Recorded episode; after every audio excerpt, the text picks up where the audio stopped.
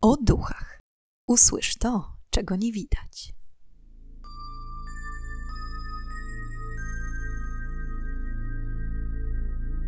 Witam i pytam, czego dusza pragnie. Strasznie miło mi gościć Was na moim kanale. W dzisiejszym odcinku opowiem historię nawiedzonego domu w Amityville oraz jego mieszkańców, rodziny Latsów. Serdecznie zapraszam.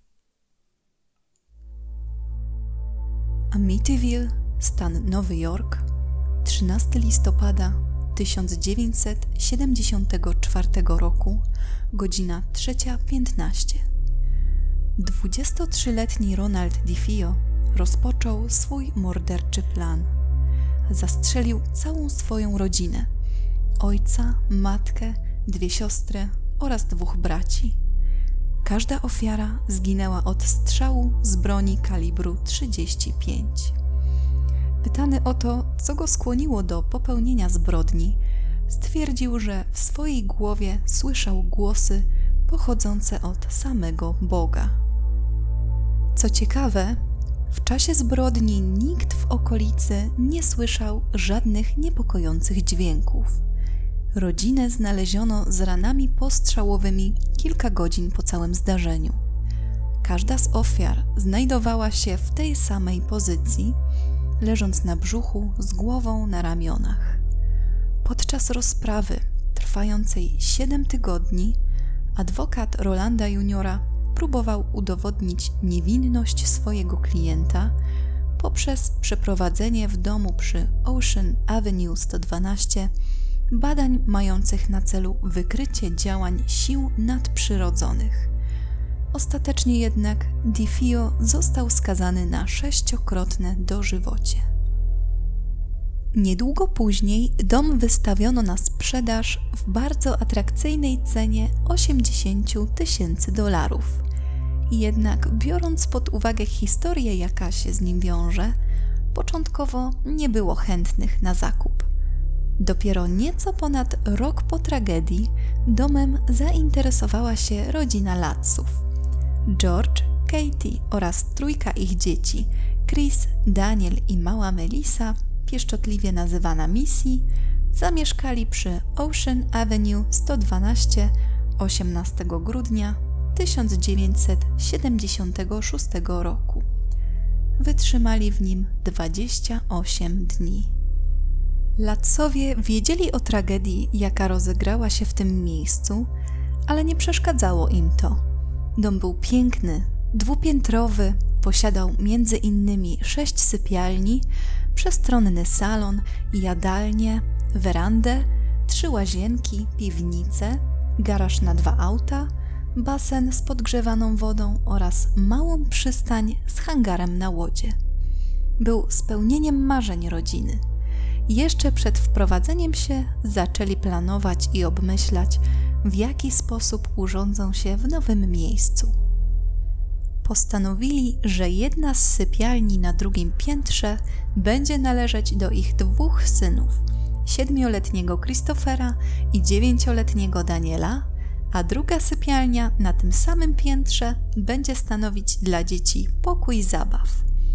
Ich pięcioletnia córeczka Missy miała otrzymać sypialnię na pierwszym piętrze naprzeciwko sypialni rodziców, natomiast dwa pozostałe pokoje zostały przeznaczone na garderobę i szwalnię, która miała być też wykorzystywana jako pokój do medytacji, którą Katie i George praktykowali.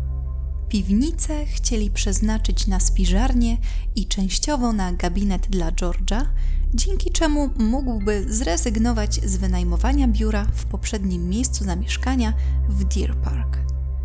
Podczas rozmów z agentem nieruchomości Latsowie dowiedzieli się, że mogą odkupić za małe pieniądze część mebli i sprzętów, które nadal były na wyposażeniu domu, a które należały do rodziny DiFio. Dzięki temu nowi mieszkańcy wyposażyli się w meble z pokoju Rolanda Juniora, szafkę pod telewizor, sprzęt grający czy też meble do jadalni. W gratisie też otrzymali 7 klimatyzatorów, dwie pralki, dwie suszarki i lodówko-zamrażarkę. Krótko mówiąc, była to naprawdę dobra inwestycja. 18 grudnia 1976 roku. Kiedy nadszedł dzień wyprowadzki, Latsowie skrzyknęli ekipę znajomych chętnych do pomocy w przewożeniu kartonów. Poprosili też wcześniej znajomego księdza, ojca Mancuso, o to, aby pobłogosławił ich nowy dom w dniu przeprowadzki. Po kilku godzinach przewożenia i wstępnego rozstawiania mebli, około godziny 13.30, ojciec Mancuso przybył na Ocean Avenue 112. Wcześniej tego dnia ksiądz był umówiony na spotkanie ze znajomymi z czasów szkolnych. Opowiedział im, że jest umówiony i za chwilę będzie musiał się zbierać. Znajomi zaczęli dopytywać, kim jest owa rodzina i gdzie mieszka. Gdy tylko ksiądz podał im adres, znajomych przeszedł dreszcz. Jedziesz do domu Difio? Wiesz w ogóle, co tam się stało? Syn wymordował całą rodzinę, rozwalił ich. Naprawdę nie kojarzysz? Było o tym głośno w tamtym roku. Jednak ku zdziwieniu wszystkich, Mancuso kompletnie nie kojarzył sprawy i nie przejął się słowami znajomych. W późniejszych wypowiedziach przyznał, że tego dnia od rana czuł się nieswojo, czuł dziwny lęk, którego nie mógł sobie niczym wytłumaczyć, a przed spotkaniem ze znajomymi snuł się po mieście bez konkretnego celu. Jednak w chwili wyjazdu na Ocean Avenue nie miał pojęcia, że jego dziwne samopoczucie może mieć związek właśnie z tym miejscem. Duchowny podjechał pod dom, wziął z samochodu wodę święconą i skierował się do drzwi frontowych. Kiedy wszedł do pierwszego pomieszczenia, pokropił je i pobłogosławił, a z jego pleców rozległo się głośne Wynoś się. Zaskoczony zerknął za siebie, ale w salonie nikogo nie było. Lekko go to zdezorientowało, ale kontynuował święcenie. Po wszystkim podziękował rodzinie i mimo prośby, żeby został na kolacji, grzecznie odmówił i odjechał, nie wspominając Latsom o tym dziwnym incydencie. Na kolację był umówiony z mamą, która, gdy tylko go zobaczyła, powitała go słowami: Jak ty wyglądasz? Przyjrzyj się w lustrze, coś ci się stało? Ksiądz nie miał pojęcia o co jej chodzi, ale kiedy spojrzał na swoje odbicie w łazience, zobaczył, że jego oczy są podkrążone. Ale nie tak jak zwykle, kiedy ktoś się nie wysypia. Jego oczy były wręcz czarne, jakby ubrudzone sadzą. Próbował zmyć z siebie ten brud, ale nic to nie dało. Reszta wieczoru przebiegła spokojnie, do czasu, kiedy wyjechał do swojej parafii. Będąc na drodze ekspresowej, jadąc z dużą prędkością, poczuł nagle, jak ktoś uderza w niego tak, że samochód gwałtownie skręca w prawą stronę. Zerknął w boczne i tylne lusterko, ale w odległości co najmniej 100 metrów nie było żadnego samochodu. Szybko wrócił do prawidłowego toru jazdy, po czym nagle maska otworzyła się, uderzając w przednią szybę, a prawe drzwi pasażera otwarły się i wyleciały z jednego z zawiasów. Księdza bardzo zszokowała ta sytuacja. Przez chwilę po zatrzymaniu samochodu dochodził do siebie, po czym ruszył wzdłuż drogi do najbliższego telefonu. Zadzwonił do zaprzyjaźnionego księdza mieszkającego w okolicy z prośbą o pomoc. Duchowny oczywiście podjechał i obaj księża scholowali samochód do jego garażu, gdzie umówili się z mechanikiem na wizytę. Znajomy odwiózł ojca Mancuso do domu, po czym za godzinę zadzwonił z pytaniem: Wiesz, co się stało, kiedy wracałem do domu? Wycieraczki zaczęły wariować, włączały się i wyłączały same, przez co nie widziałem dokładnie drogi. Czy możesz mi wytłumaczyć, co się dzieje? Równolegle na Ocean Avenue 112 dobiegał końca pierwszy dzień przeprowadzki Latsów. George, zmęczony całodniowym wnoszeniem kartonów i mebli, postanowił umilić sobie wieczór, podłączając swoją wieżę stereo do sprzętu hi-fi pozostawionego przez DiFio. Jednak zanim zaczął się relaksować przy ulubionej muzyce, usłyszał z zewnątrz skomlenie swojego psa Harego który na terenie nowej posiadłości otrzymał wielką budę z długim łańcuchem wzdłuż płotu. George wyszedł z domu i zobaczył, że Harry wisi na wspomnianym właśnie łańcuchu, zahaczony o płot i dusi się, próbując zejść na ziemię. George szybko ściągnął psa z płotu i skrócił mu łańcuch do takiej długości, żeby taka sytuacja nie mogła się więcej powtórzyć. W tamtym momencie George pomyślał, że Harry prawdopodobnie próbował przeskoczyć na drugą stronę i po prostu zahaczył obrożą o ogrodzenie. Około godziny 23 cała rodzina zaczęła szykować się do spania. Jako, że na zewnątrz było dość chłodno, George rozpalił ogień w kominku, po czym przeszedł do sypialni i zasnął. 19 grudnia, godzina 3.15. George obudził się, ponieważ ktoś zaczął walić w drzwi frontowe. Podenerwowany rozejrzał się dookoła. Rozległo się kolejne pukanie, tym razem gdzieś bardziej na lewo. Niespiesznie wyszedł z łóżka sprawdzić, co się dzieje. Przechodząc obok szwalni, zerknął przez okno wychodzące na hangar i budę Harego. Kolejny dźwięk. Tym razem pisk pluszowej zabawki piętro wyżej w sypialni chłopców.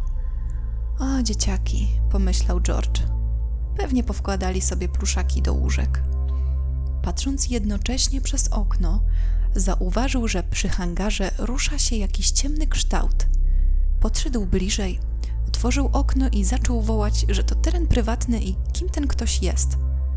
Zobaczył też, że Harry wyrywa się w stronę hangaru i zajadle szczeka na intruza. Hałas obudził Katie.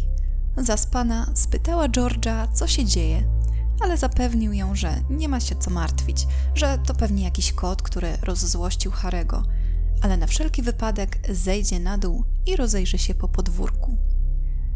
George wyszedł więc z domu. Po drodze na wszelki wypadek wziął w ręce leżący na podwórku kawał drewna i zaczął kierować się w stronę hangaru. Im bardziej zbliżał się do pomieszczenia, tym głośniej słyszał pukanie. Ale gdy podszedł do przystani, okazało się, że tajemniczym, ciemnym kształtem są po prostu niedomknięte drzwi, które kołysały się na lewo i prawo. Zamknął je, ale zaniepokoiło go to, że Harry dalej zaciekle szczekał w stronę kanciapy. Ale cóż więcej mógł zrobić? Wrócił do sypialni i dłuższy czas rozmyślał o tym, co się stało, o całej sytuacji i czy w ogóle decyzja o przeprowadzce była słuszna. W końcu zasnął po szóstej. Chwilę później wstała Katie. Nie pamiętała, że minionej nocy rozmawiała z mężem. Zeszła do kuchni, zapaliła papierosa i zaczęła sporządzać notatki, w których wyliczała, co zrobić w domu w pierwszej kolejności, ponieważ święta Bożego Narodzenia były coraz bliżej. Kiedy tak siedziała, w pewnym momencie ogarnęło ją dziwne wrażenie, że jest obserwowana. Zerknęła nerwowo za siebie i zobaczyła, że w drzwiach stoi jej córeczka Missy. Zapytała dziewczynkę, dlaczego nie śpi, bo przecież dopiero świtało. Ta sennym głosem odpowiedziała: Mamusiu, ja chcę do domu. I usiadła mamie na kolanach. Katie zaczęła tłumaczyć, że to teraz jest ich dom i ukołysała ponownie córeczkę do snu. Reszta poranka przebiegła w spokoju. Chłopcy wstali, zjedli śniadanie i wyszli na podwórko pobawić się z psem. Mała Missy spała w swojej sypialni, a po dziewiątej wstał George w dość nieprzyjemnym humorze. Przeszkadzały mu hałasy, jakie robili chłopcy, przez co w pewnym momencie nie wytrzymał i wykrzyczał, że mają się uspokoić.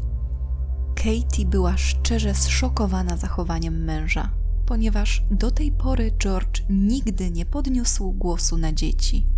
George Cały dzień chodził podminowany, narzekając na zimno w domu, na hałas dzieci i na to, ile jeszcze pracy czeka go w związku z przeprowadzką.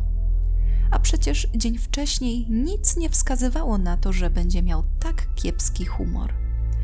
Tak minął cały drugi dzień, a kiedy nadszedł wieczór, małżeństwo przyszykowało się do snu.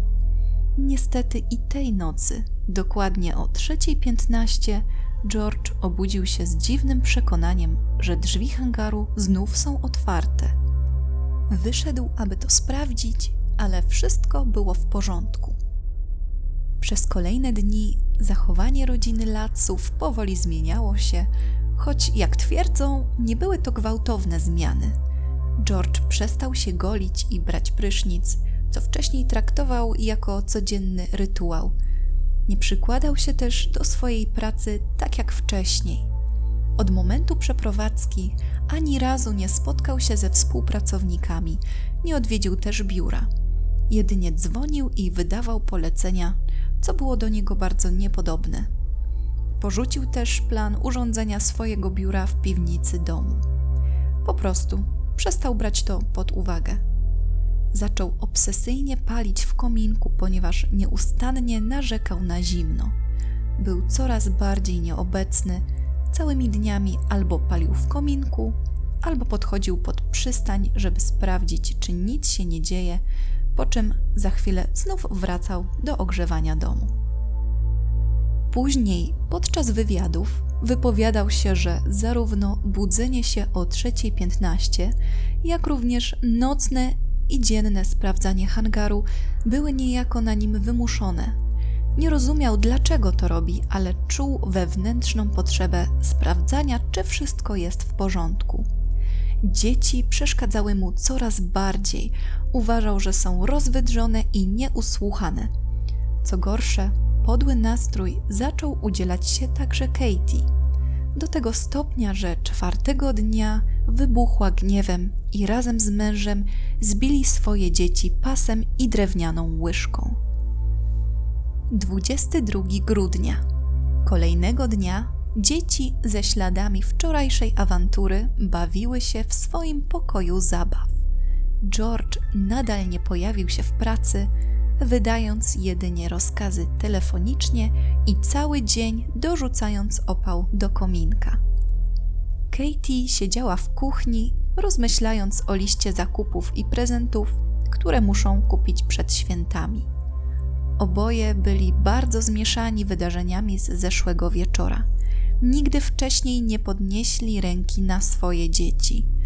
Właściwie to na dzieci Katie, ponieważ cała trójka była jej dziećmi z poprzedniego małżeństwa, ale George, odkąd związał się z Katie, zawsze traktował je jak swoje i nie dopuszczał do tego, żeby działa się im krzywda.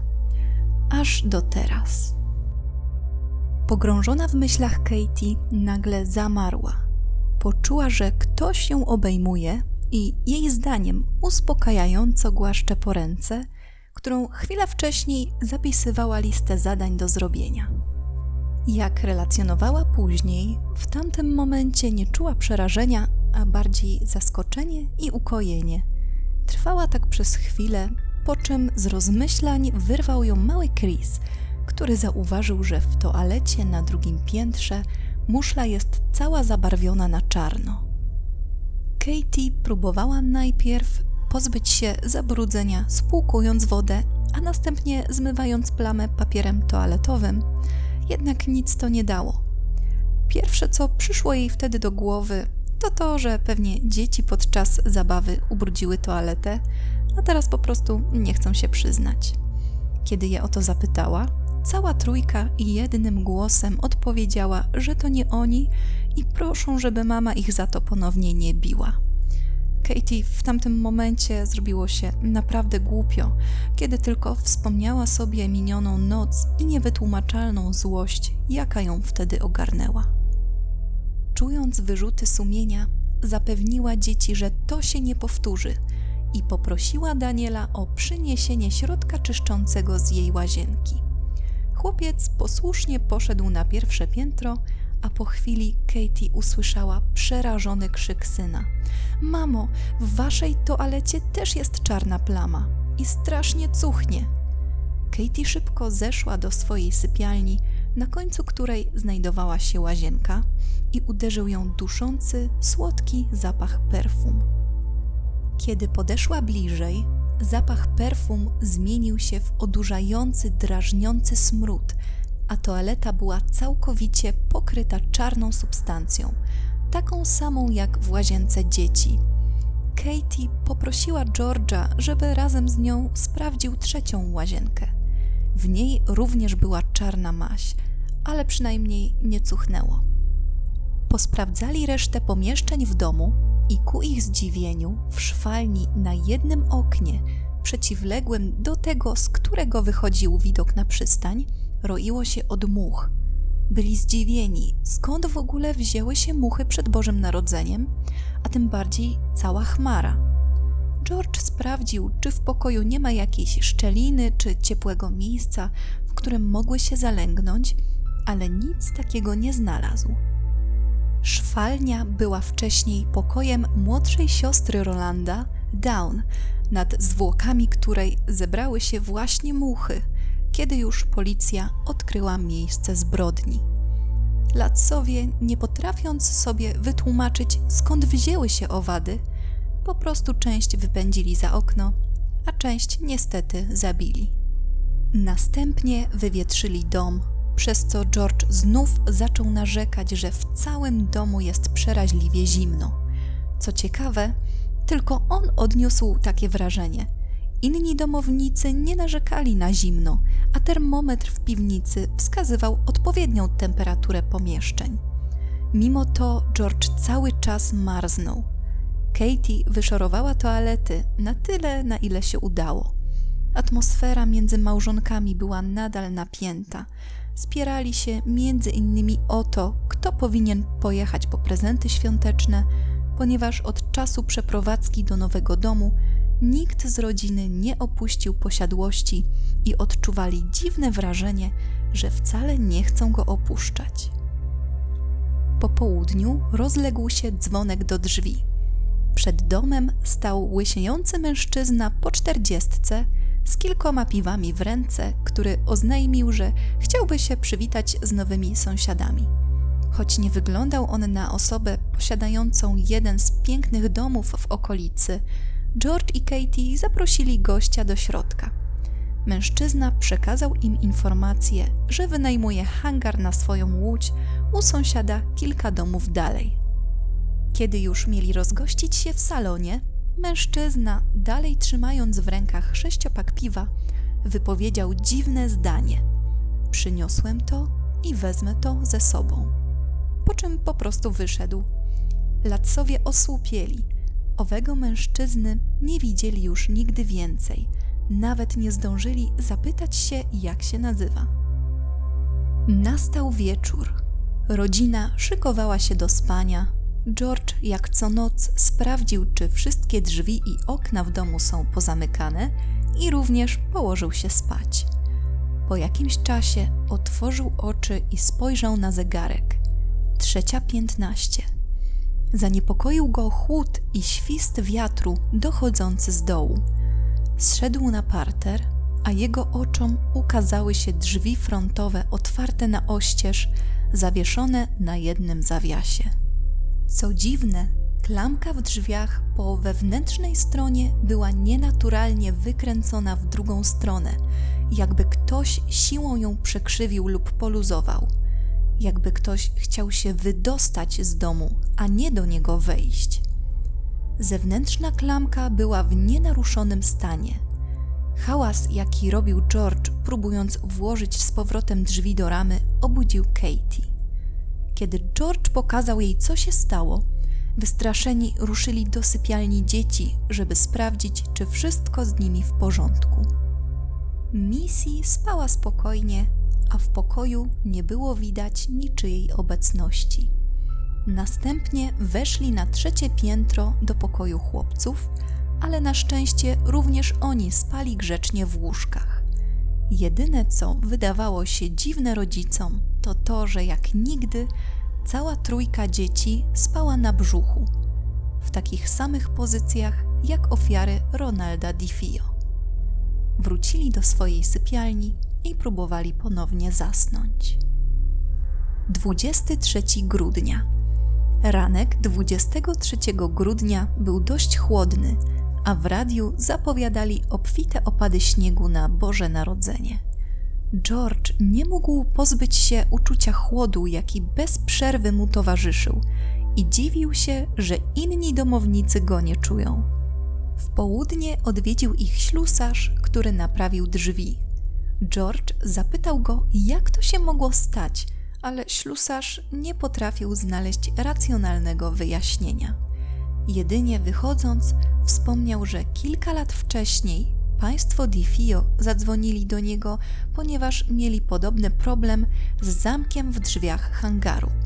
Zamek zaciął się od środka i osoba będąca wewnątrz nie mogła się wydostać.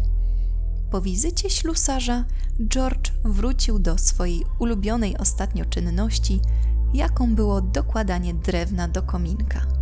Katie kontynuowała przedświąteczne porządki, a chłopcy bawili się w swoim pokoju zabaw na piętrze.